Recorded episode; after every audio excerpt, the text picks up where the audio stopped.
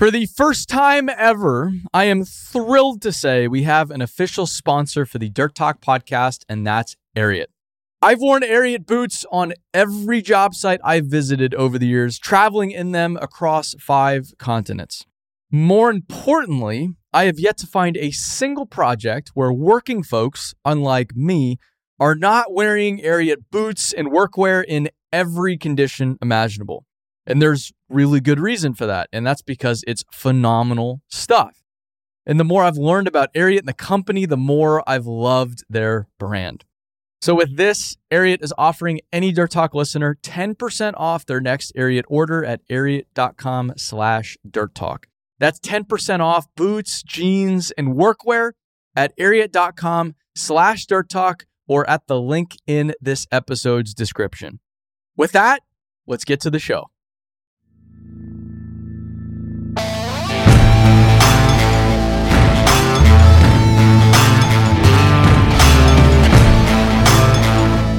Hello, everybody. Welcome to Dirt Talk, podcast where we talk about dirt. This is episode 67. I'm the host, Aaron Witt, on a mission to make the dirt world a better place. And today, I am a, a youthful person in this world. I'm 26, but we have an even more youthful person. We have Mr. Bridger Snow of Bridger or uh, of Snow Excavating and Grading or Snow Excavation. I should probably look up the company names of the people I have on the podcast before I do these intros, but that's him. Uh, Bridger Snow, if you don't follow him on Instagram, definitely look him up because he is a, he's just, he's, he's 20 years old, busting his ass, building a company, and he's just a hoot to follow. So I really, I've, I've really enjoyed following along, met him a few times. Super good guy, absolute class act.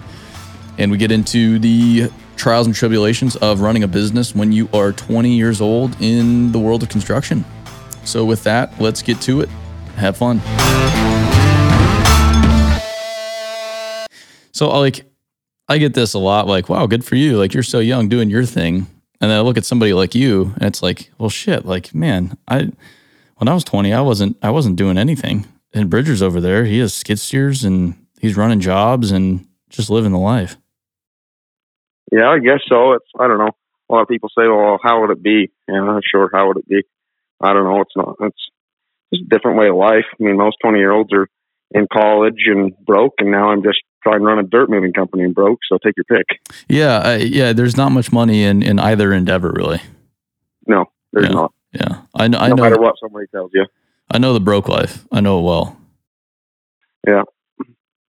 Yeah, you see a lot of money, but you don't catch any of it really. No. Oh no, no, no, no. Yeah, we see a lot, and and you just see it. You, it comes right in, and then it just it just disappears somehow.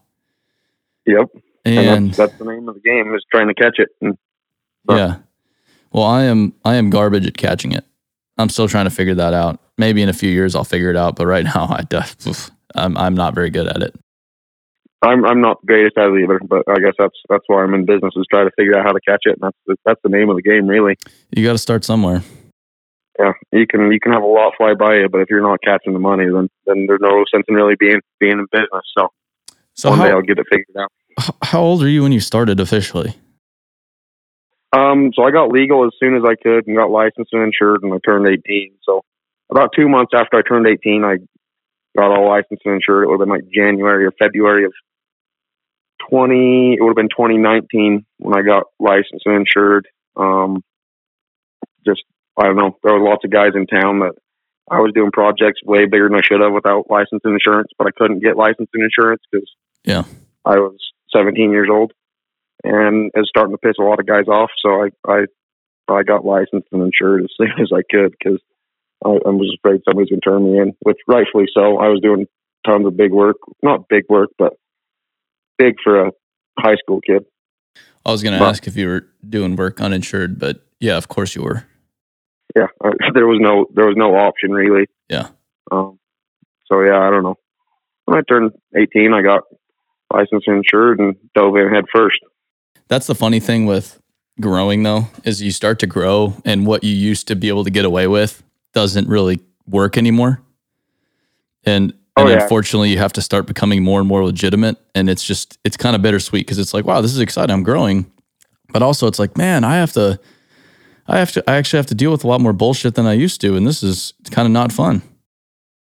Oh yeah, it's crazy. You know, like you, you look back and it's like crap. When I was in a junior in high school, I was just it, it was literally a couple me and my buddies, and we would go and do a lot of work. You know, and I don't know. I had a talk with a business owner here in town, and he owns a national power line services contract. He's a national power line services contractor, and he pulled me aside and he's like, "You got potential, but you got to like, you got to get legitimate, you know, and like figure it out." And he was very kind to take me under his wing and kind of like tell me, like, there's a billion billion landscapers here in town, billion contractors, but if you want to set yourself apart, you know, you got to get legitimate and have a safety meeting every morning and have, you know, make sure your guys are taken care of because you know it's all cool and all these guys have went 30 years without an accident or something, but second you do, the red tape's all over your forehead, you know. Yeah. But yeah, it's a different. I mean, especially being the guy too and having your, your name on everything. It's just a different weight you carry around, especially in in earth moving construction, anything where people are potentially in harm's way every day. It's just it's a lot of weight to carry on your shoulders. Exactly, and you know it's at, at the beginning. You know they're all my friends, so I, there's nothing more than I want them to go home every night. You know now, now I work with my guys, and some of them are still my friends, and I could, would consider every one of them a friend. You know, outside of work, but at work I'm their boss. But even then, you still there's nothing you want more than them to come home and come back hopefully the next day. You know, but and employing your friends, how does that how does that work? It's is it Uh, is it a struggle to get people to get shit done when you're also buddies with them, hanging out with them on on Saturday? Uh, I don't know. My friends are a different type of breed, I guess. If you want to be a friend with me, because I don't know, having fun on Saturday consists of working usually, and I, I don't know. I didn't really hang out a lot in high school, quote unquote, hang out with them. Yeah. That's just because I I had more responsibility to take care of, such as you know paying for equipment and trucks, and you know that was always my dream is to run a dirt moving company. So I don't know. It worked out pretty good. I kind of try to steer clear from it now. Now that we're trying to get more, you know, formal, and we are more formal. I don't know. It's just better to steer clear, and you know, you want them to choose their own path in life. You don't, you know, you want to get somebody that naturally wants to do this line of work. So Yeah. I don't know. It's worked out good for me. I got one buddy that still comes back every summer after college, but yeah, other than that, they've all kind of went their own ways and chose their own career path. A lot of it, most of it's blue collar, but they all have different different trades they wanted to be in, and that's fine by me. So yeah, it's worked out good to get me going, but like all things, good things come to an end sometimes, you know. So I get that. When did you when did you buy your first tractor technically?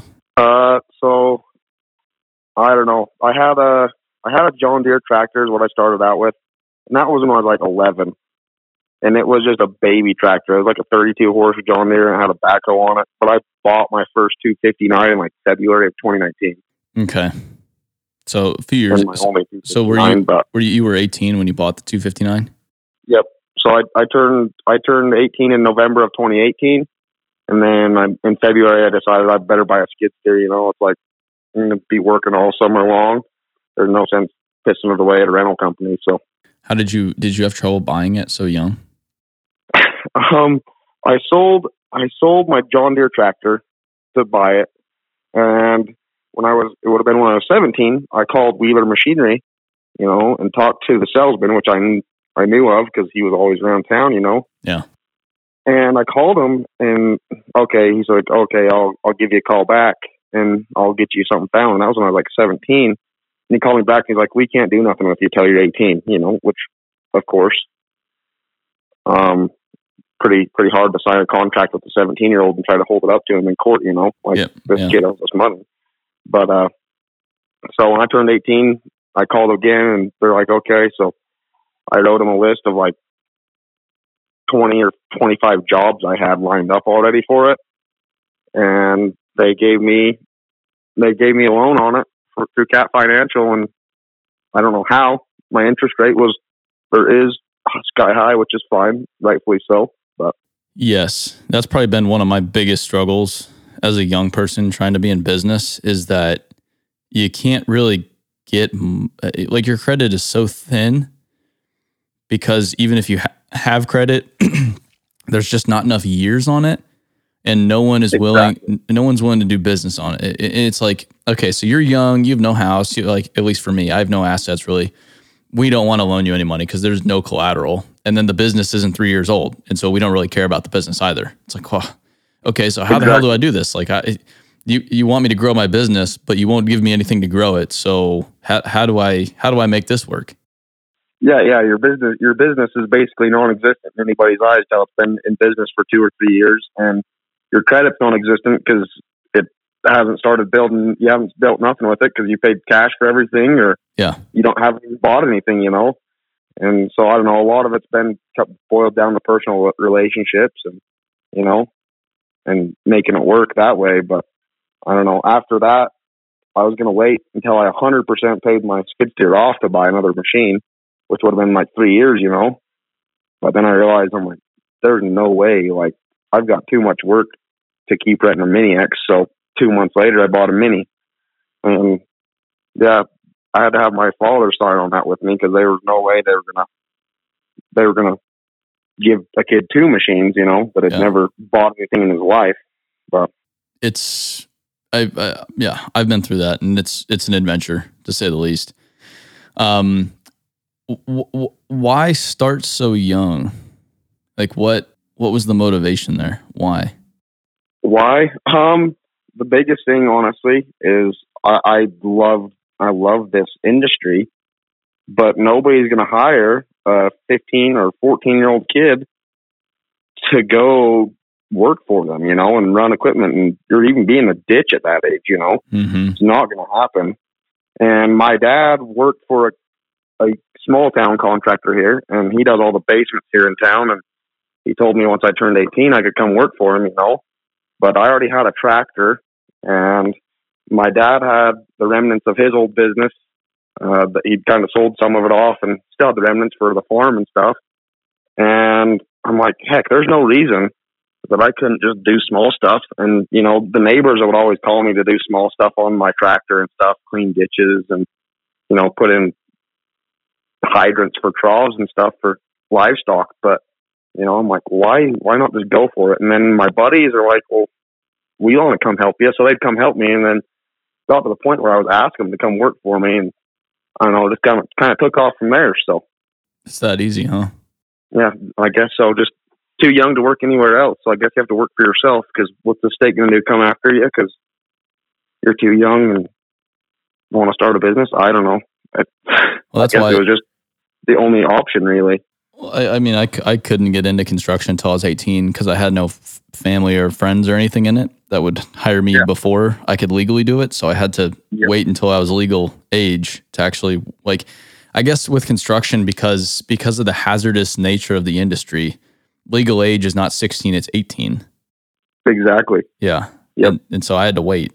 Yeah, and that was the same thing for me. And I and I didn't want to wait. You know, I grew up working my butt off, and I didn't want to stop just because, you know, I don't know. My grandfather was a general contractor and is a general contractor, so that helped. And he built custom homes and stuff, so he always had projects he needed done. And so I was, you know, just out of necessity, really, just trying to, you know, he needed something done, and might as well have my grandson do it. So I, I it was tough to get work, you know, because everybody thought you were so young. But then I started doing work, and then they realized, like, wow, this kid actually does like good quality, good looking work, and that was the only way to, you know, to make it in a small town where you have lots of competition and there's, you know, lots of guys in town that do dirt work, and you know, they look at you like, wow, you're a young kid, but it finally came out to be that they were calling me to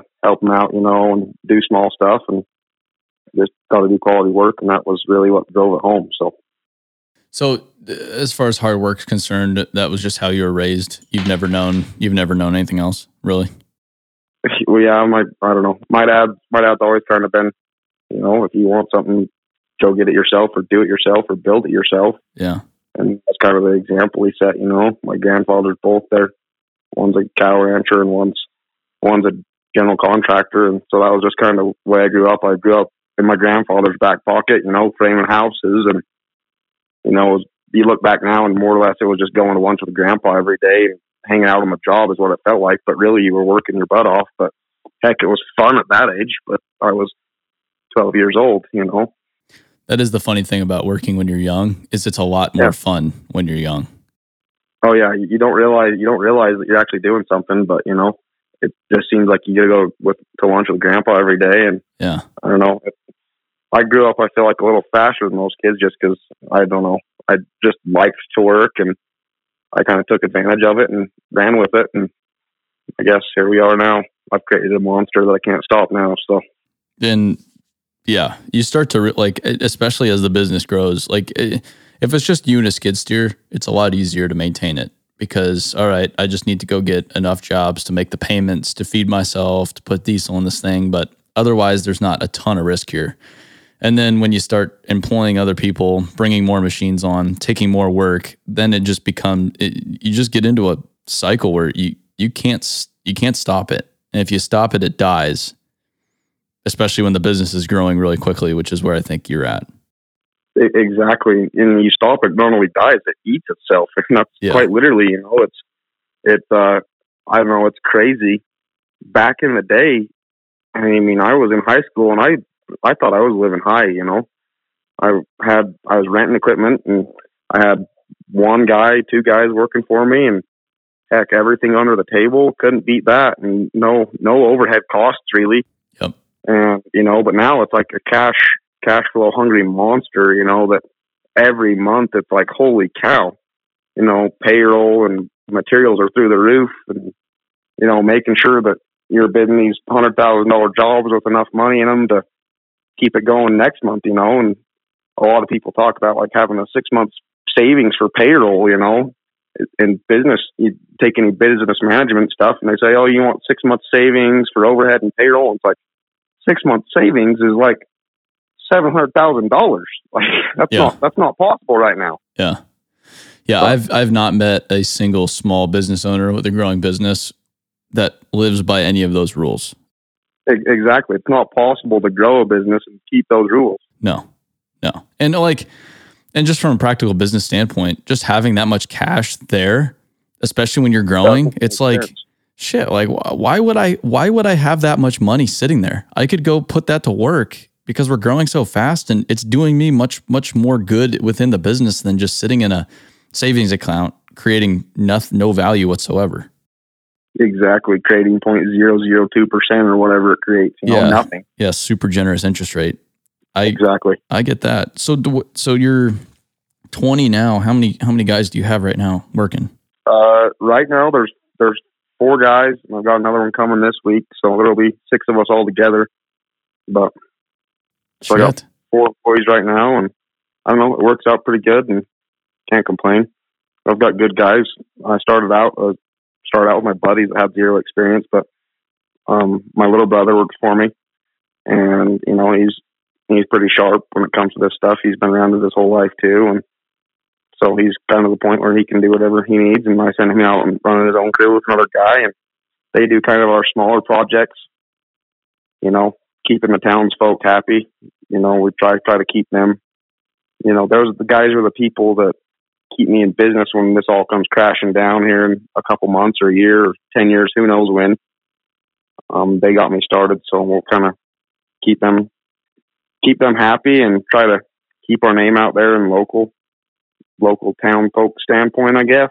So he does all of our driveways and small water lines and stuff and water line repair. And he works with us on our bigger projects we're working on when when we're not doing stuff for the townsfolk. So Was was going to continuing school ever ever a thought of yours going to college or was that just off the table?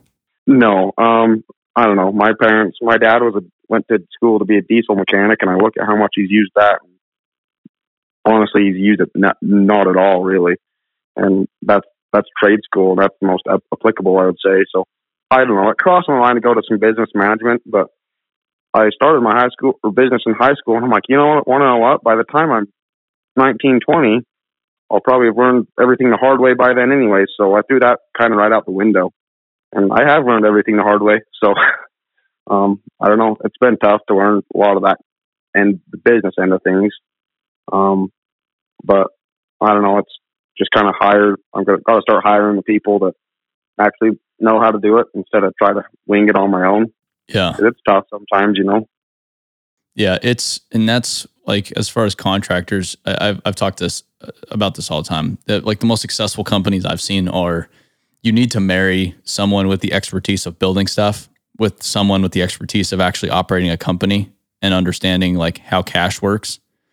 Because if you have the guy that's really good at building stuff, managing the entire company, like they're they're just it becomes problematic because it's two different skill sets. It's it's possible. I've seen some very big companies with the guy who got started with a backhoe doing everything, but there still are pretty significant problems that I've seen arise because of that. Because it's just it's just a different skill set, and especially as your business becomes bigger, it's like you have five or six guys now, but you you know you go to 30, 40, 50 and it just becomes a totally different monster. Exactly, and you look at it like the just you know the paperwork behind five or six guys doesn't sound like a lot, but I mean most of it's it's not the HR side of it. It's the easy thing, you know. It's turning you know, trying to turn 1.2 million through a company in a year, you know, and doing your taxes on TurboTax. I mean, last year I did it that way, and it's not gonna happen. It's not gonna happen that that way this year. You know, it can't. You know, yeah. you slip up and you and you lose more money than you made all year. Yep.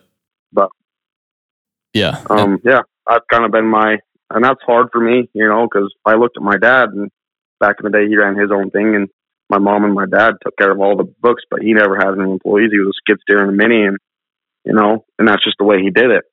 But I look at it from a business owner standpoint, and I'm not good at taxes or accounting, so why am I trying to do it? Which I still do it because I can't get past the point of paying somebody to do it every month. But I'm to the point now where it's like, okay, I can either effectively manage a business on the dirt moving side, or I can spend all day in the office trying to figure this out, which I'm probably never going to figure out. So take your pick. So that's like that's probably my some of my top advice is to just get rid of the books for a business as fast as possible. Like I think I think we were like four or five months into business when we hired a bookkeeper to start keeping track of everything. Still to this day, best money I spend. Now we're getting to the point where we're gonna have to bring it in house because we're just we're just there's just too much to handle now from an external standpoint. We need someone just with their eye on the ball nonstop full time. But it is such it's just nice to know that the money and everything's taken care of. So you can just do what you're good at, which is building shit, or, you know, where I'm at is creating relationships. And it's just, it's uh, without a doubt one of the best things I've ever done. And that's, yeah, I agree. That's, that's where I've got to get to. Um, I got an office now, so I, I tried tried a bookkeeper, and she worked for another contractor that we worked for, and I don't know. They they do things a lot different than I see they should be done in an office standpoint. You know, I look at everything from a production standpoint. Yeah. And I don't know. It's tough to look at that, you know, and see things not productive. So that's where it's like, okay, maybe just outsource it all, not even try to do any of it in house, and that's probably where it's going to be here in the next month or two. So, what uh, do you ever look at people your age and and just kind of like, like what what am I doing? Like what what am I doing?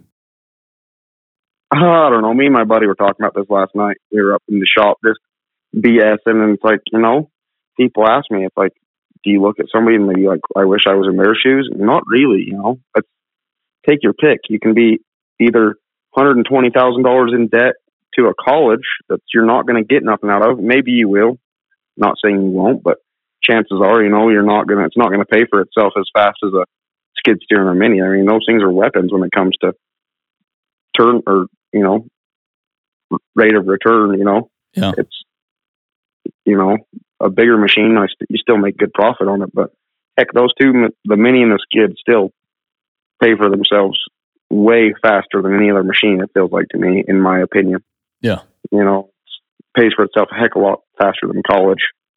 I agree. But, yeah, I don't know. It's take your pick. You want to be in debt on what side of things. You can either be in debt trying to build a company or be in debt trying to go to college. So take your pick. What uh, What do you want to do with the company? I mean, do you want to keep growing it? Yeah. Um, I don't know. I look at Kiewit, and I think that's probably the coolest coolest company ever built. Um, I Ames. My father worked for Ames for for quite a few years, and I know I just look at the things they do, and you know, it's not just the the things they build, but you look at the the the, the sheer amount of people they employ. And you know, you look at Peter Kiewit started this company building ditches in I believe it was Nebraska, and he's employed what it's probably twenty two thousand guys now. I think is the last I checked, twenty thousand yeah. guys. Yeah, it's about yeah, that sounds about right. You figure those guys got three kids apiece, two kids apiece, and a wife. I mean, that's that's eighty thousand people that he's putting food on their table every week. Yeah, and that's cool to me, you know. And I don't know, I I think that's pretty pretty cool in itself. So I would like to be a national contractor, and a lot of people laugh at you and say, "Oh, yeah, good luck," you know. Which, yeah, you look at Kiewit, and he's worked his butt off, and that's it's insane, but it's definitely doable. I mean, you look at a national contractor, and they, I don't know, they all started at the same spot I did. So what what's stopping me? And that's the that's but, the cool thing. That's one of the really cool things about the dirt world is that people are rewarded based on sheer work ethic and there's no one major company that really dominates the marketplace. So it leaves a lot of opportunity for people. And I've seen people like uh, you know Mike Reed, for example, build enormous companies in a lifetime. Like you know, Kiewit is is many generations now. It got it started exactly. in the 1800s, so they've they've been at it for a little bit now. But there's there's some massive contractors out there, like Ames. You know, they're exactly. old, but Dick Ames, like, I, we work Dick with Larry Ames now. And, died, you know, like he, yeah, yeah, he was he was at it his entire life. Yeah, you know, Dick and and Butch and you know all those guys. They're but you know they're get her done type of guys that you know all they had was a vision and they created a monster. I'm sure just the same same I did, and they just never stopped feeding it. I know. Yeah, just in one generation, you created a multi-billion dollar enterprise. And and you know, you're employing that many people and that's not even to say all like look at how many look at how many checks you write to other businesses right now. And look at exactly. the infrastructure like a company like Ames is, is is putting it like just how many tens of millions of people every single day are impacted by the infrastructure they've created. Like DIA, you know, they move the they move all the dirt for Denver International Airport. How many people are there just every single day? It's it's the impact is just insane. Exactly, and you look at I mean, you look at the the gravel suppliers, you know, the the pipe the pipe companies, you know, that I support or gravel pits that I support here locally, and it's like if I could magnify that by 100 times, you know, or a thousand times uh, at 6,000 people, I mean, a 2,000 employee business is huge. Yeah. You know. Yeah. And that, and I'd like I ten's kind of my goal, you know, 10 10,000 employees. But you think about it, and it's like it sounds it sounds so unrealistic. But I look back, and it's like, okay, two years ago, I never thought I would have been right now doing what I'm doing. You know, we're doing road work and civil work, and it's crazy. But I, I get it. That's probably the most fulfilling part about all this for me is, I mean, we're over part time, full time. We're over 50 people now and just to be able to support that many people and their families is extremely humbling and fulfilling. Way cooler than recognition, money, whatever. It's just like that's why I want to grow so fast because I want to to I really want to change the way the industry does business and to do that we need a large organization. We're not going to do that just being this, you know, few million dollar a year company.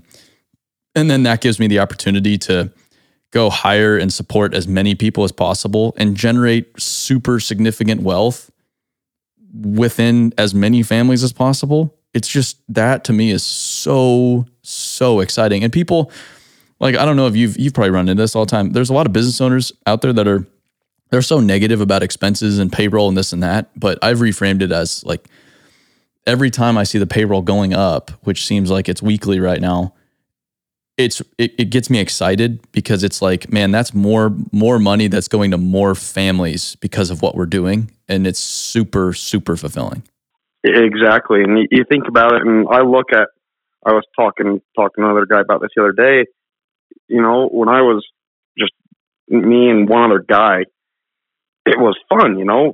Actually doing the work was fun, and I'm still in the trench. I mean, I most of my guys operate, and I'm literally the laborer, which I'm fine with. And I've got one other laborer, and when I go to the office, you know, he can handle it. But you know, I look at that and it's like, yeah, it was way more fun when I got to be sitting a piece of iron all day, you know. And but you look at it now, and it's like now you're now you're actually supporting people or not supporting them, you know, giving them a better way of life, so they're not working for some some company that's long since forgot about their people, which everybody brags about how they take care of their people, but the proof's in the pudding, you know. It's rare. So, it's it's actually the, the companies actually take care of their people are are pretty pretty rare in my opinion. Very rare. Yeah. And I don't know. It's if if your payroll's honestly not not stinging a little bit, I feel like, you know, then you're not taking care of your people. You know, if you can send your payroll out and think, oh, that was easy, you know, I, you're not. If you're looking at it and being like, okay, if you're really boiling, breaking down your job costing and looking what you bid the job at and what you're actually paying your guys versus what you actually put in the job for labor, if it's not even close and you're just raking it all in, that that doesn't sit right with me in my mind. But I know we have some of the highest paying jobs in the county. So I and and we that's what construction I think needs to do a better job of is just pay better and and focus on what what they pay. Like I feel like a lot of companies are focused on what the next guy pays and how little they can get away with as far as an hourly rate's concerned. And it's just a it's a very negative mentality and somewhat of a race to the bottom. And then they all bitch about well they just go for, you know, they'll change jobs for a dollar raise and it's like yeah, no shit. I I don't know why like how don't you understand that? Is is it's just always really confused me because it's like, well yeah, they they they left for that dollar raise because they weren't getting really what they were valued at your business. And it's not always the case like that, but it's a lot. Eh, it's on the business to make sure those people are not leaving for that dollar raise. Exactly. And if they were comfortable, you know, if they were comfortably living, there'd be no there'd be no chance that they're going to leave for a dollar. You know, if they're if they're already getting paid well and getting paid what they're worth, and frankly, with inflation, you know, it's it's tough to make it in this in this day and age. You know, as a, a lot of these guys that I'm hiring are young guys and they're wanting to get married and start families, and you know, it's not possible if you're working for ten dollars an hour, even fifteen dollars an hour where we're living is it's you can't do it. Yeah. Um, we're in a kind of a ski ski area, and it's the cost of living's high. You know, it's crazy. But well, going to people and working what like how do you feel when people say young people don't work? When when they don't work out, you know, like as an employee or when they don't work as in they just don't work. They don't want to work. Young people don't want to work hard. Uh most of my guys I've had pretty good luck with. Um there's quite a few people that you know I don't know. It's tough. It's tough to watch when people don't want to work because I was raised with that mentality that if you don't work, then you're pretty much worthless, which I would agree with. You know, it's yeah. it's I don't know. It's it's kind of a way of life. You know, work your butt off and make a good, honest, honest wage, and that's I don't know. It's tough to see people that have zero ambition because you want somebody to succeed so hard, but or so go so far, but you can't you can't push somebody that doesn't want to go anywhere. So I don't know. It's tough, and I've been lucky to find some pretty good help in that sense of things, but if you want to, I mean, if you want to go create a massive company with thousands of people, and the industry's number one problem is finding people, are you nervous about finding people? Oh yeah, I talk to, I talk about it all the time with uh, other guys, you know, that are in, in business and larger companies, and it all it boils down to is at the end of the day, there's going to always be a union company that's going to pay more than me, guaranteed. Yeah, hundred percent. Oh yeah. You know, and one of the only guys in town that pays more than me is probably a union guy. And I work for him, you know, as a subcontractor. And I don't know, it's tough, but the the way you treat your guys is all going to come out in the end. You know, it's all going to come out in the wash on who treats their guys best. They'll be the only ones with employees soon. And I agree with that. And it's it's super interesting too. Like money is a good motivator, but it it it has its limitations. And we've been talking with a lot of people that are highly compensated and have very large job titles and responsibilities, and yet they aren't all that fulfilled still. And they're still yearning for a better opportunity. And it's it's just really interesting if you focus instead on, you know, you want to compensate people well. You want to make sure their cost of living is taken care of and they're not worried about making their their mortgage. But if you just give them purpose and really care for them and their families, they're they're not going anywhere and they will do so much more than if they were just at a job to just be at the job. Exactly, and it, and it boils down to, you know, I try to be open and upfront with my guys. You know, we're still a small business and we still got plenty of issues, so I try to be open and upfront, and a lot of that's with equipment, you know, and with in some cases finances. You know, I, I let them know like this is how we're looking on this job. You know, this is what this is what our percentage is. You know, and, you know, and that's that's what's fair to me. You know, they're working, they're working, they're putting in the work. I'm just I'm trying to do the back end work. You know, and they deserve to know where we're at profitability wise on a job and stuff like that, which you don't ever hear of or see. I feel like in in the dirt in the dirt industry. No. Um, but I don't know. I think that's going forward people want to see what's really going on. And if they look at it, you know, a lot of guys go out on their own because they think, oh, my boss is getting rich. If I can be transparent with my guys and, you know, show them that I'm not getting rich, here's what our books are looking like. Not our books. I don't open up my books wide open, but, you know, if I can tell them, like, here's where we're at, you know, I don't know. I feel like that's the way going forward is just trying to be open with your guys and you know, just showing them where you're at, and so they they understand, you know, what it's looking like going forward. So, well, it builds trust one, but but also it gives them just a reference point, uh, and and exactly. Like it's it's it's really it's that's one of the biggest things that's confused me in this industry and how how um, secretive everybody is financially because it's like okay so if you're charging to lay pipe, the line items on the bid are laborers, operators, equipment, materials. If you're not giving the guys that are actually doing the work the information on how it was bid, how the job is performing, where we need to go, how the hell do you expect them to build it successfully? Uh, it it doesn't. And, and maybe I'm just an idiot and just don't get it. But to me, it makes no sense. Why why would why wouldn't I give my people the financial information. We give, I mean, I, am practicing what I like on Friday. We just had a financial call with our whole company.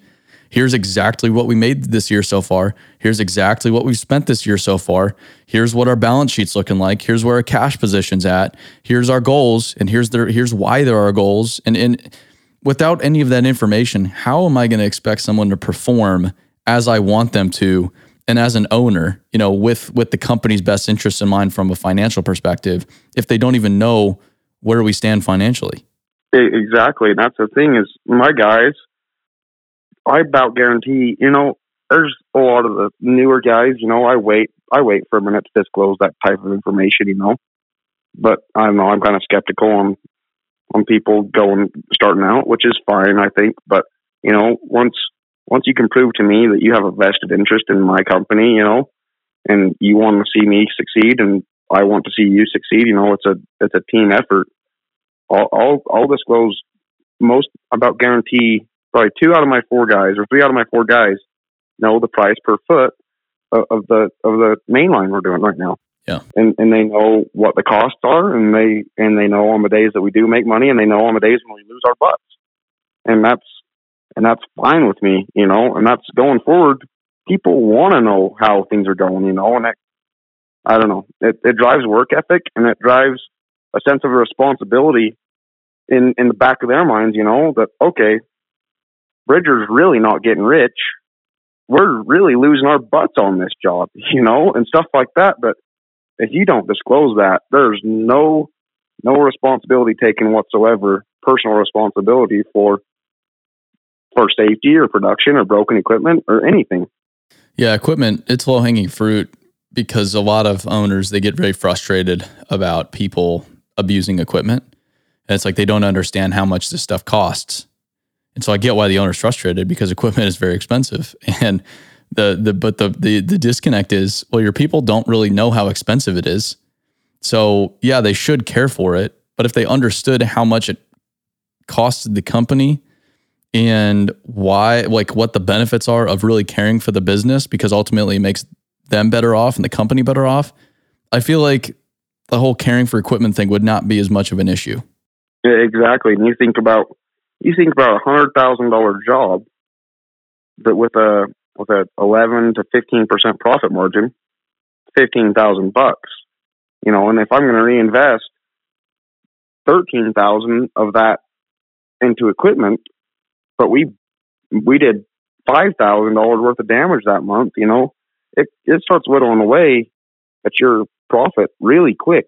Yep. And you know, you've only laid seventy feet of pipe today, but but we broke every piece of equipment we own, either from lack of communication or anything in that case. You know, it's you know it's tough. I mean, we try to have talks about that. You know, and I wouldn't say we're as formal yet as we should be going forward. We're we're getting there. You know, we don't have a safety meeting every day, but we we talk every day before before we start about things that are going to happen. You know, we don't fill out JSAs all the time. We try to do a JSA every every month or so. You know, just to make sure guys are.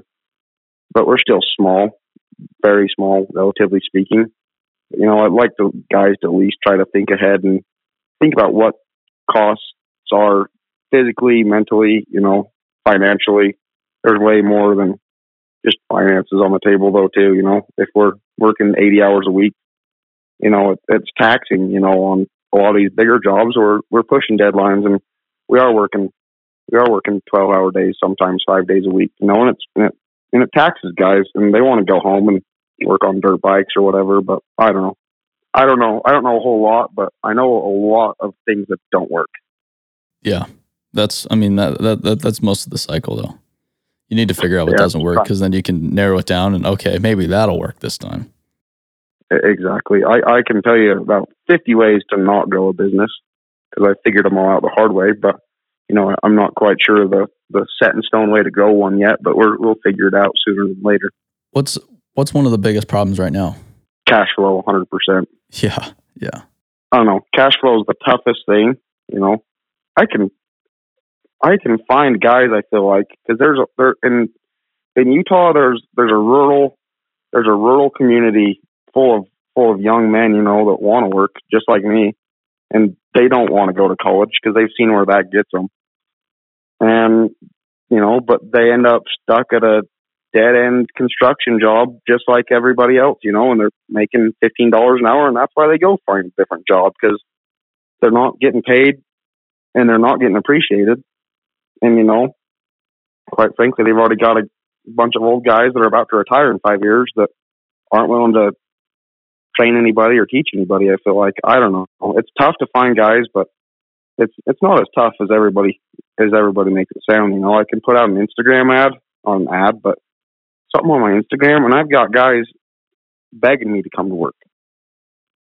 But it looks fun, and it is fun, and it's not. It's not all. It's not all just a happy, happy picnic. You know, it's you get your butt kicked a lot of days, but you know, there's guys that want to work out there. You just got to know who you're looking for. How do you how do you show appreciation for your people?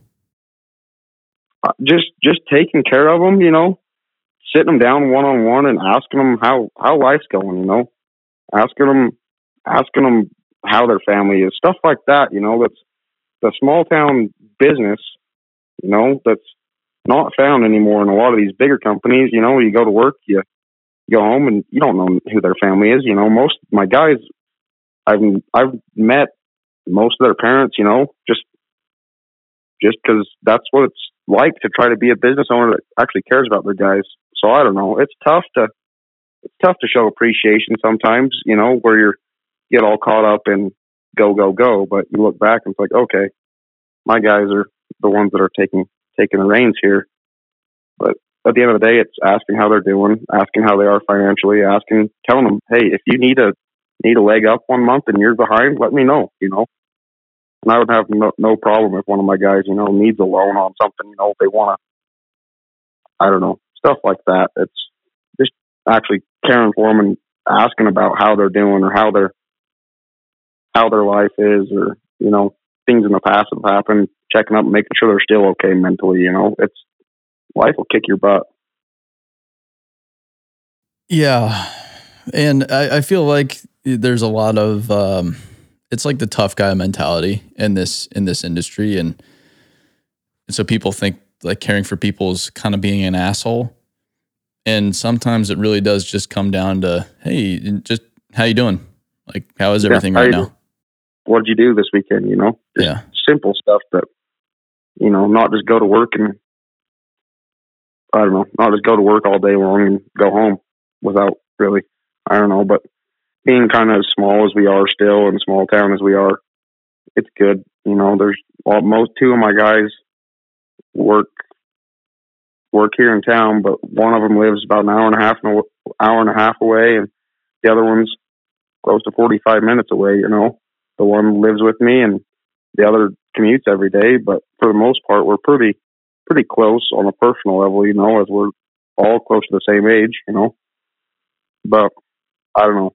It'll be t- it's tougher to to connect with older older guys. You know, I I had one older guy working for me, and he was good, but it's still tough to try to you know get somebody to try to respect you when they're when they're older than you. You know, they're always have more experience or whatever they think, and it's tough in that aspect for me. But it's been pretty good for the most part. Yeah, it's the the pride factor that I feel like gets in the way a lot because they're older and more experienced. They just, yeah, it, they, they have they have a hard time giving you respect. But I've learned if you give them total respect first, it's a lot easier to connect with them. It is, and and you know that's the thing is going. I don't know. I've I've I've got an ego too, and who doesn't? If you're in the construction industry, oh, yeah. yeah, everybody has an ego, and if if you don't, then you're probably I don't know what you are in the construction industry if you don't have a little bit of an ego. I'm sure there's some humble guy out there that's a lot humbler than me, but no, I, I don't know. I've never met one without an ego in this industry. It, it's I don't know. That's but that's kind of what drives drives the industry. I would guess a little bit too, and I don't know. I try to watch myself on that, and sometimes it's just kind of better to shut your mouth and walk away because I've got myself into trouble with that before, you know. But I don't know. Yeah, being being so young is a double edged sword, at least for me, because you're you're you're naive, and so you think anything is possible, and it's like like you said. I mean, Kiewit, you know, how many people do they have? Why can't I do that? And I uh, that's how I see it. It's like, why not? I I don't see the problem, and and people will be like, well, you know, this and that. I'm like, ah, I mean, we'll figure it out. I I I really don't see it as much of an issue, but then you do lack the experience, and especially in dealing with people and at least I've been a little too brash and brazen and a little too outspoken. And, you know, I want to go, even if someone is is an asshole and I have the right to be an asshole back, I have learned that, hey, maybe it's it's not in your best interest to to stick it to them. Like just you don't you don't need to go prove yourself in every in every situation that goes south. Maybe just shut the hell up and get back to work is is is what's yep. best here yeah, I've learned, I've had to learn that the hard way, you know. But yeah, that's the thing is, you think you're very naive, and a lot of the times, you know, there's lots of people that are willing to help a young kid get going, you know.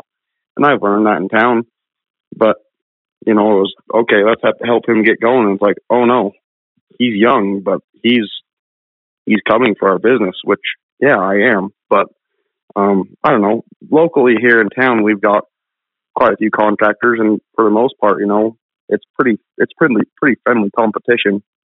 But you get a lot of the guys coming from over the hill from Salt Lake, and you realize like, oh, they don't they don't really view their competition as friends as much as we do up here in the small town, you know.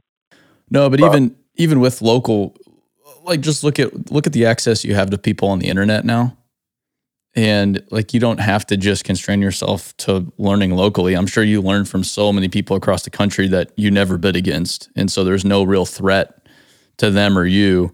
And so you can just learn in a much more genuine manner. I'm not sure if you've done a lot of that, but at least I have. It's it's just it's uh, easier when you're when you're learning from people that aren't necessarily in your backyard because that that whole competition factor is somewhat erased. Exactly. And for the most part, you know, here in town, you can see a lot of people talk the talk, but in town, you can see who actually walks the walk. You know, with the talking with people on the internet, you know, you get realizing, oh, these guys may talk the talk for the business that they're trying to grow, but you actually go see their business and it's like, oh, these guys are nowhere near where I want to be. And they have zero of the same values, you know, which I don't know. For the most part, it's been a pretty good experience on the internet with guys, and there's a lot of guys that I've connected really well with. And I don't know. It all depends on on what way you look at it. There's a lot of local guys here in town that are getting quite a bit older, and and they're looking to you know hope see somebody else take on the tradition. You know, whether you're related to them or not. Yeah, and the the the the nature of competition in this world is it's good, but it's I, I think it has a lot. Uh, it has a lot to do with where we're at from a people perspective because everyone's trying to whoop everyone's ass in this world. And I feel like everybody thinks we're competing with one another when it comes to people.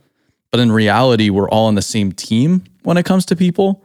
And we're really competing with other industries and other companies like finance and real estate and tech and all these other companies that don't offer what we offer are taking the workforce, but yet we're blaming the guy sitting across from us at the bid review meeting because of the pre bid meeting, because we think he's the one hiring our people and he's the one causing the pain. When maybe, yeah, he did hire some people last week, but big picture, he's not the enemy. We need to come together and figure this out together, or else we're, we're, for lack of a better term, we're fucked. Exactly. And I look at it here locally, you know, one of the guys asked, he's like, well, how do you find people? I'm like, well, I just post post an Instagram ad, you know, and I can usually find a young kid that's wanting to wanting to get into the industry and doesn't really have a way. And a lot of it, you look at it, you know, their parents tell them, well, don't don't go to construction. You know, there's there's no money in it, and you know, but they still follow all these construction companies on Instagram because deep down that's what they want to do, and they think it's really cool, you know. And and you you give them an outlet or a way to actually pursue that, right in front of their face. And like, oh, wow, you know. So they, he asked me, this local contractor, or he's a trucking company. He's like, you think you could put an ad out and try try to find me a driver? And he's like, I've been looking and looking, but I can't find nobody. I'm like, yeah, I'll, I'll put an ad out.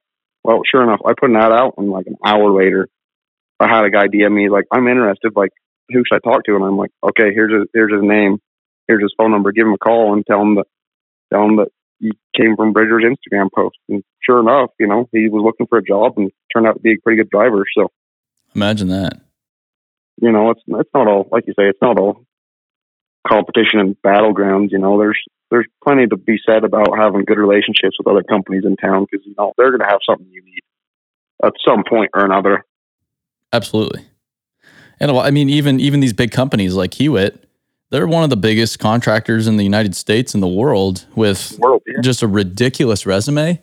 But they still partner with com- other contractors all the time on these major projects. I know, like they're they get into joint ventures and, and P three projects and design build projects with their direct competitors all the time. Oh, every every major contractor in the country. If you haven't been in a joint venture with your competition, then you're probably not a very big contractor. Yeah. You know, that means you're not taking on big enough projects, honestly. Yeah. Um, yeah. When you're doing JVs, know, that's that's the big leagues. Exactly, and and at that point, it doesn't really matter who your competition is because you need your competition to help you out and help finish the job. I mean, I looked at you look at Ames, you know, they partner with Ralph Wadsworth and Wads Bros, you know, and and Fluor, and they built I fifteen here in, in Utah. Yep. And that project would have not been possible if even the Ames guys doubled their size of their company, you know, it still wouldn't have been possible. It takes skill sets and different different mindsets to do all sorts of projects. You know, when you look at it, it's like wow. But well, and even just a cash flow perspective, you bring in a, a contractor like Fluor as you know, kind of the financial partner behind a project to make it function. And even even if you have the manpower, the equipment, the experience, sometimes you just can't even take on a, a big big contract like that financially without like, hey, maybe we shouldn't assume the risk of this entire billion dollar job ourselves. Why don't we get another contract that we can share the risk with? And it everyone wins at the end of the day. But yet everyone, even with all that, and even with so many relationships and how everybody, you know, values one another, it, it, it I still feel like contractors really don't understand. It's hey, it's not it's not the guy across the table that's screwing you. Like as as soon as you get away from that mindset, I think you're going to be a lot more successful, a lot happier, and you don't have to look over your shoulder every day of the week. Exactly, and you know, it's that's kind of been one thing that I realized in going forward with business is there's an older guy here in town, and my father's actually a foreman for him.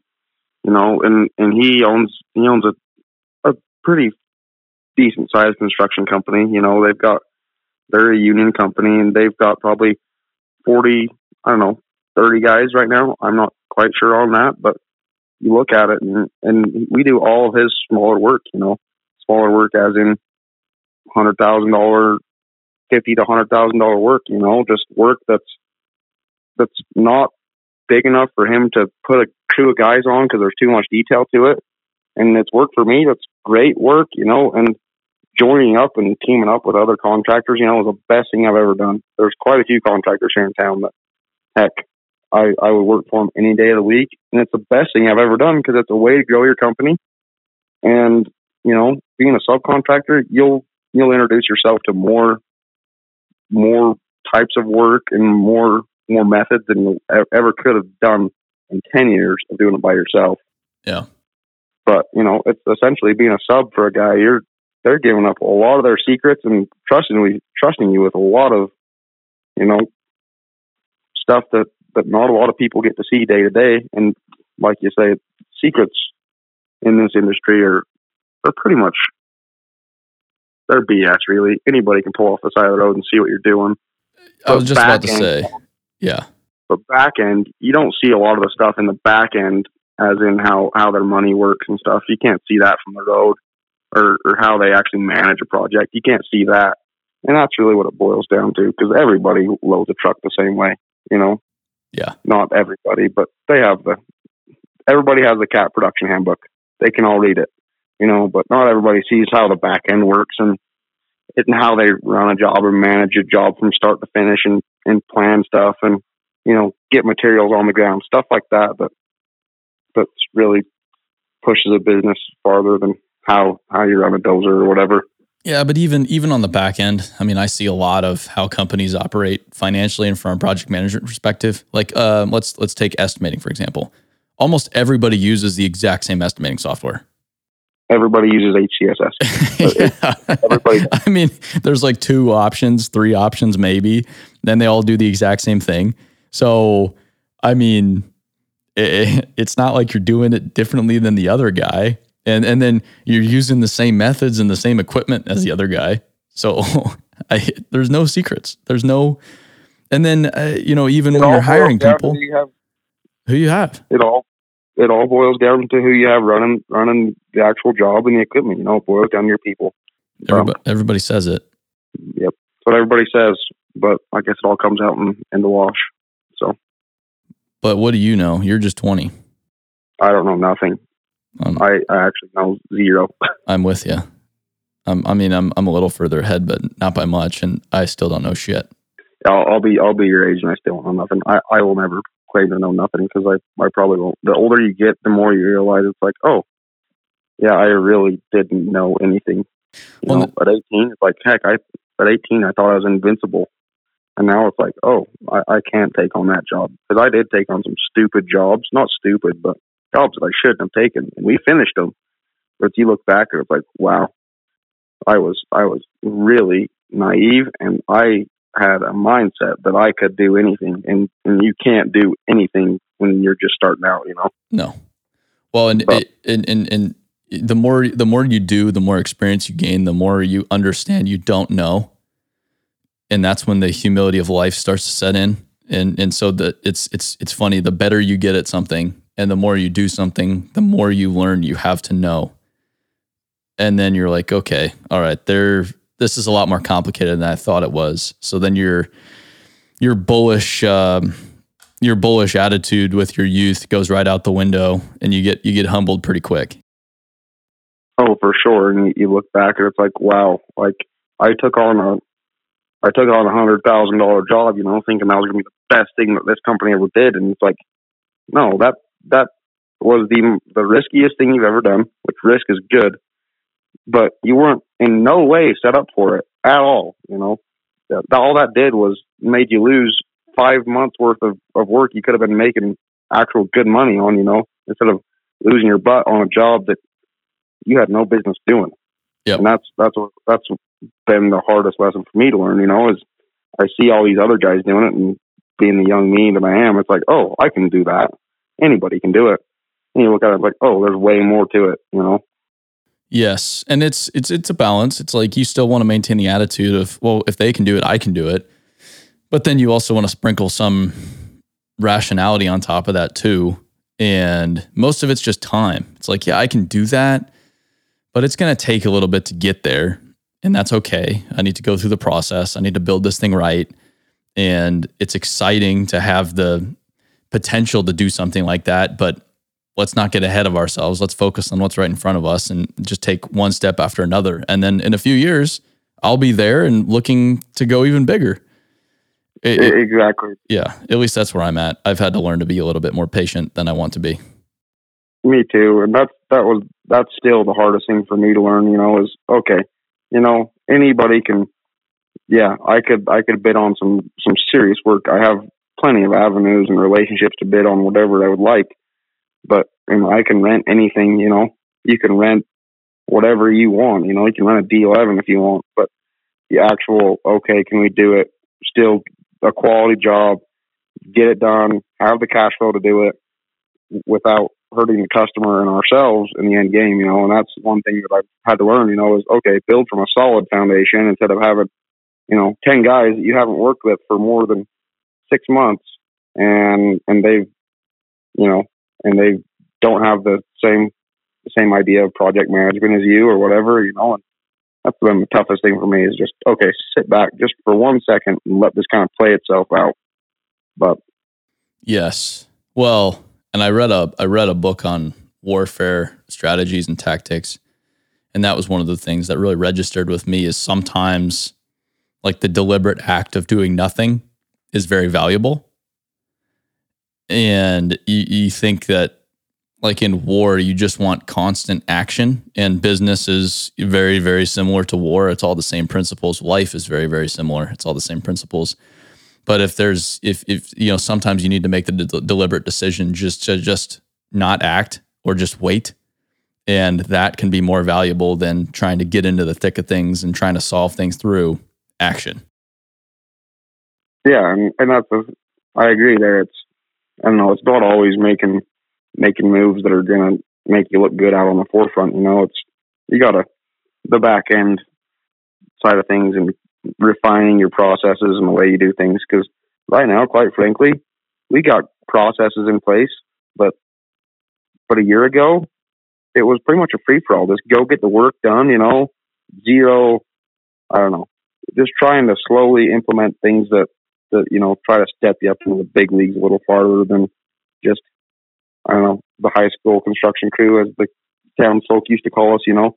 And I don't know, I don't know anything, and that's that's the toughest thing is trying to trying to figure out the way to do things. Especially, I've never worked for another company, you know. Heck, I don't. I know how to do it, but I've never worked for a company that's you know actually doing it.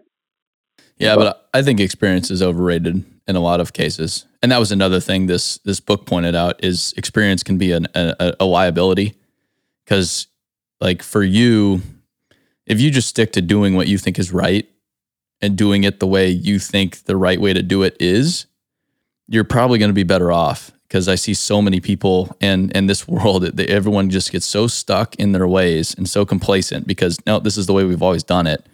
And so now they're not thinking of a new way to do it you come along with, well, wh- why can't I just do it this way? And then it ends up working out very well. And now you can do things a lot more efficiently. You can run circles around the guy that's been doing it the same way for 40 years.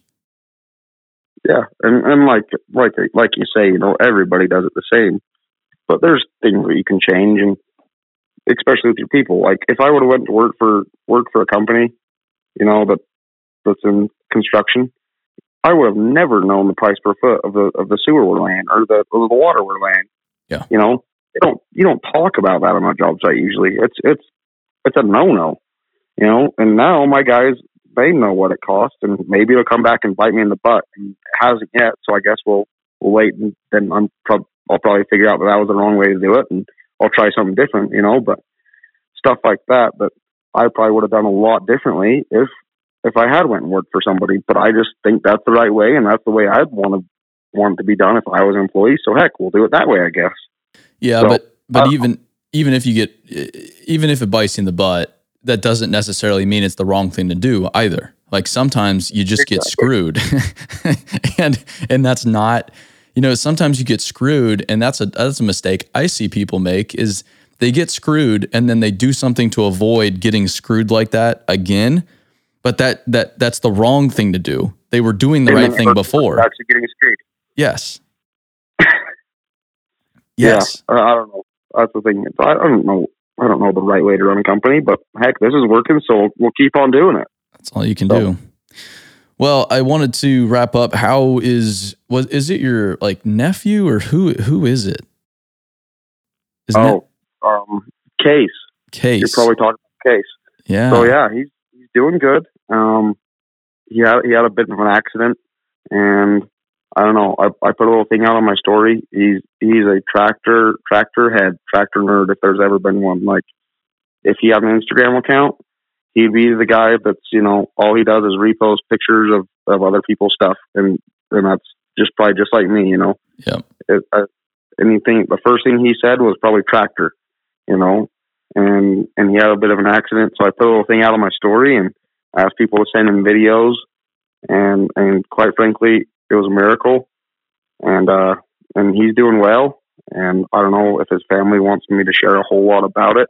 Um, they're they're my aunt, my aunt and uncle. Yeah, and uh, yeah, they're uh, he's doing really well. For anybody that's wondering, and they're very thankful for all all the videos and pictures. And quite honestly, I, I was very surprised about about the people that that actually sent stuff in. I was very amazed. I figured a couple guys would send something you know, but I had so many DMs and I'm like, holy crap, I I can't post all these. I don't have enough time. But yeah, um, turned out pretty good. Um, he's walking, he's talking, and he got a fire truck in his hand. So hey, we're set. Love it. Uh, yeah, a, skid, a John Deere skid steer in his hand the other day, so he might have suffered a little bit of little bit of a brain damage, but other than that, I mean, doing pretty good. Yeah, yeah, we're gonna oof, but, yeah. I'll just leave that one there. Yeah. no, this um, it, it, it it yeah, this everybody looks like this this big tough guy, but I've never met so many caring people in one single place that I have in construction, earth moving, heavy equipment related fields. Everyone is so caring and thoughtful. Uh, most everybody is so caring and thoughtful, and, and exactly. it's one of my favorite things about this world. And I don't know, it's it's pretty crazy to see the amount of people that you know that actually care about you. They're not doing it to put themselves on the front line, and there is guys that do it to put themselves out on the big stage, you know, and make them look cool. But for the most part, you know, they're guys that are they will literally call you, you know, and they're not telling nobody they called you to make sure you're doing all right. And yeah. I don't know. I had I had a buddy pass away last year, and the amount of people that called me that I didn't know or messaged me that I didn't know from Adam, you know, that are just blue collar guys, just like just like everybody else in the industry that just want to see somebody succeed and make sure they're doing all right. Because I don't know, you you get your butt kicked in this industry, and a lot of a lot of a lot of people get their butt kicked at life, and so there's a lot of good people out there, tons of good people. You're not going to find people that care like like the construction industry. You know, you can go to the tech tech industry. I've never been in the tech industry, but I guarantee you ain't going to find nobody that cares about you like a blue collar guy. You know. No, and I don't know what it is, but yeah, it is. It is just these blue collar people. They really are. It's just yeah, it's a different level of caring, and we need we need more of that. People just calling people and saying, "Hey, how you doing?" Even if nothing's apparently wrong, just how, how is everything? I think I think Yep. there, there's not enough of that in life in general, but especially in this world. Like you know how it is. It's it's whether you're owning a business or running a, a skid steer every day. It's a hard world, and and then just just in general, like even if business is good and and works good, life is just it. Man, it can really sneak up on you sometimes. So no matter where you're at or where you're at financially or, or career wise or family wise, there's always something. And so just asking people how, how is everything can go a really long way. Exactly, and I'm not sure the real statistics on it because I've I've looked at it before, but I can't remember. But I think construction it's got it's got a high suicide rate if I'm not mistaken. Yes. And you know, it's it's got it's I don't know, it's crazy that you know there's guys out there that care so much, but you know a lot of guys care but don't show it a lot. You know, but deep down inside, it's like okay, we care, but son of a gun, we cared way too late. You know, and and that's that's the one thing that could change a little bit. And there's guys that that care and they show it, but you know, I don't know. It's it's a good industry all in all. There's tons of good people out there, and for the most part, everybody wants to see everybody succeed. In in my opinion, you Yeah. know, there's Yeah. not very many guys that are out there trying to undermine undermine other people. No. You know, for the most part, you go to work with a bunch of guys, and you know they've got your back for the most part. And I mean, if you want to hear a really scary statistic, uh, far more people in construction die by suicide than they do safety related incidents. Exactly, and and it's it's scary. You know, you think about how many guys are dealing with stuff that nobody knows about, but that's once again, you know, the tough guy thing. You know, everybody in construction is a tough guy because once again, egos. You know, Yeah. everybody wants to be a tough guy, but you know, at the end of the day, it's everybody has a, everybody has a brain. You know, and it all it all thinks somewhat the same. You know, on on how it functions with and deals with problems and stuff. And most guys, you know, bottle it up, and it, it's a real issue.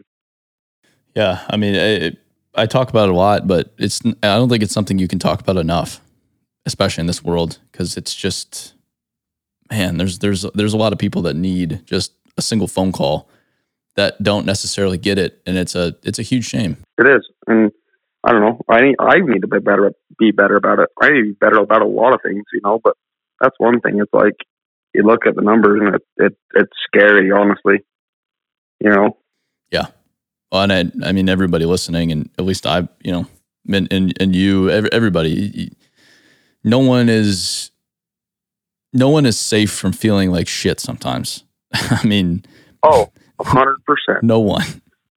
Yeah, this this this business or blue collar work in itself will probably kick your butt more than any other any other trade. You know, it's highly rewarding, but you know the risk and the the risk with that reward and and the mental tax, the mental the taxing mentally. You know, it's it's insane. It's there's tons of tons of physical and mental stress that comes from this business and you know, a lot of it's mental stress. You, you think about it, about how the job's going, you know, and okay, well, the job's going like crap. Well, I feel like crap because I messed this up, you know, stuff like that. Just the fact that, you know, everybody's a tough guy. Yeah. Yeah.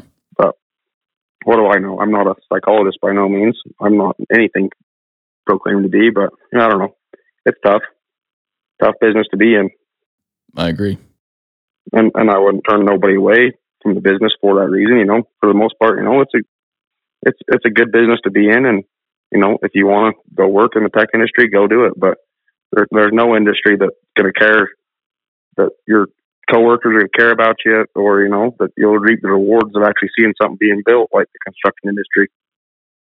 It's well said. And and you know, the fact that it's tough is a good thing because that's what makes it so rewarding, and that's why people are so proud of of what they do. Is is it's it's not easy, and and anything that's not easy is is worth doing and and generates significant pride. And you know, society's moving away from you know you don't want to work hard, you want to just do like well, just just work e- like make it easy for yourself and. the bummer is the it's it's the value is really in the hard stuff, the hard work.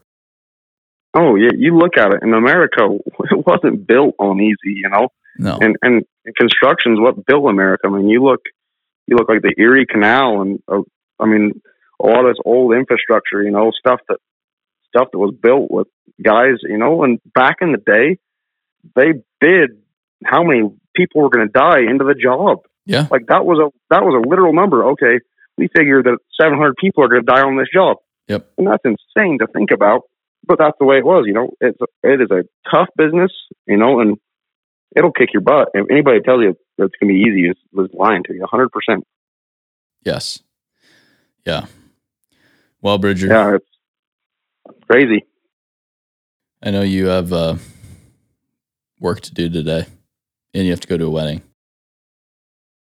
Yeah, I- I'm excited for that one. Wedding dinner, fun. Oh boy, yeah. You you'd So- much rather be working, huh? Yeah, I, I'm not a big fan of fan of dinners and stuff, but Yeah. hey, sometimes you got to do what you got to do. I had to. Uh, I I have this this fancy dinner coming up that I'm I'm pretty excited about, but um, it's in it's in three weeks in St. Louis, two or three weeks, and problem is there's a dress code to the dinner, and it's a it's like a formal formal dinner, and I need to wear a suit, and I don't own a suit, so I had to go to the suit store yesterday and get fitted for a suit for the first time in many many many years because Do they make suits that small, or was it a children's? Ah, yeah, youth medium. It was a youth me. I had to go to the yeah youth okay. medium. No, fortunately, fortunately they have uh, they they can they can modify suits and cut like a solid twelve inches off the bottom of pants to fit me because everybody knows I need it. I, I've I've never got a suit fitted, but I'm afraid that's that's probably something you'll have to do at some point in your life. Yeah, You know? well, well, I, I, you know, I go to weddings and I just look like an asshole because I'm, I'm wearing jeans and or whatever. You, I, I don't like dressing up. I don't know what it is about it, but it just makes me super uncomfortable. Like it makes other people feel good. It makes me super uncomfortable. And uh, Yeah. so it was a hell of a life experience yesterday. If if and when I ever do get married, you can come to my wedding in boots and jeans. I'm just fine with that. Oh hell yeah! Oh yeah. Yeah, button down. Yep. That will be the dress code. So yeah, there's no no. Yeah, we're rednecks back here, so Uh, That's- that's jeans is is the dress code everywhere. yeah I, and I, honestly I, I i'm so disillusioned and i live in this world. So like I, I just i just live in this world and i think you know jeans are like a nice thing. But then you go to other places and everyone's all dressed up in shirt and tie every day going to work. And i sit there i'm like you really you like you have to work in that every single day? Like you you just you can't just show up in jeans like it doesn't even register with me because it's so normal in the world we, we operate in and I, I could not imagine life any other way Yeah, I couldn't imagine dressing up suit and tie to go to work every day. Not going to happen. No. You know, no matter if if, if my company's got a uh, it's got a you know corporate office or when it does, you know, I'll I'll I'll dress up in a nice pair of iron jeans and an iron button down, but probably suit and tie is not going to happen. Yeah, no, that's the uh that's the owner special. Nice pair of jeans, nice button down. There you go. You're you're you're a big time big time business owner when you're wearing that. Yeah, Exactly. yeah. Well. All right. Well, don't have too much fun tonight. Hey, you either, and good to talk to you. Keep in touch. I really appreciate it. And and and and honestly, dude, if I can help you in any way, you just give me a shout. I'm happy to help however I can. Hey, same goes to you. I don't have a lot, but hey, we'll we'll be in touch and we'll have big things coming coming down the pipe. Good. we'll uh, we'll definitely be in touch, and we'll need your help at, at some point. Um, I don't know. It's it'll be it'll be a cool cool journey. I got I got my 259 coming next month, so I'm gonna be underbidding the shit out of you. You know why? I know why you guys are all do why you're doing all these podcasts. We got you figured out, Aaron. because I'm going to go start a grading company and I'm going to go hire all these people. Exactly. You're gonna go hire all these people, and you've got all you've got all the all the information you need off all these podcasts. You know, you're it's just pretty much undermining us from the back end. As my as my dad says, I'm not as dumb as I look, There you go. which is pretty dumb looking. That's all right. I'm pretty dumb looking too, Aaron. yeah, hey, hey, you're doing all right. All right. Well, I will. Uh, I'll catch up, catch up with you later. Hopefully, I'll see you soon one of these days. Sounds good. You going to? You'll be in Dimension, seeing that it's in your hometown. Yeah, yeah. And the office will be done. We'll be having a whole party at the office. So Sweet, sweet. yeah, we'll be having everybody by, and I want to make I want to make it the best damn party at the at the event. So you can you can Sweet. count on that. When? What date's the Dimension? Isn't it in November? Ah, I think sometime in November. I don't know, but the office will be done in July, so it'll be it'll be pretty well cleaned up by the time everybody rolls into town. There you go. It'll be sweet. Yeah, it, it, So I'm super stoked about it. Cool, man. that'll be awesome. Well, good to talk to you. Keep in touch. Let me know if you need anything out here. Sounds west. good. Likewise. So sounds good. Thanks. Aaron. Okay. That's another episode. Dirt Talk wrapped up. We appreciate you listening. We really sincerely do. Keep sharing the podcast. If you have questions for the Monday episodes that nobody listens to, send them in to dirttalk at buildwitt.com. We'd love to hear from you. If you have suggestions on who you'd want to hear from uh, here on Dirt Talk, we'd, we'd love to hear that. If you have feedback for us on how to make it better, we'd love to hear that. We're trying to get better at it. The studio is right around the corner. We'll be in there in, in two months and we're really fired up about that. But until then, it'll be me at my uh, dining room table. Very, very formal, uh, very well run operation. So, again, we appreciate you listening. We'll see you on the next episode. Stay dirty.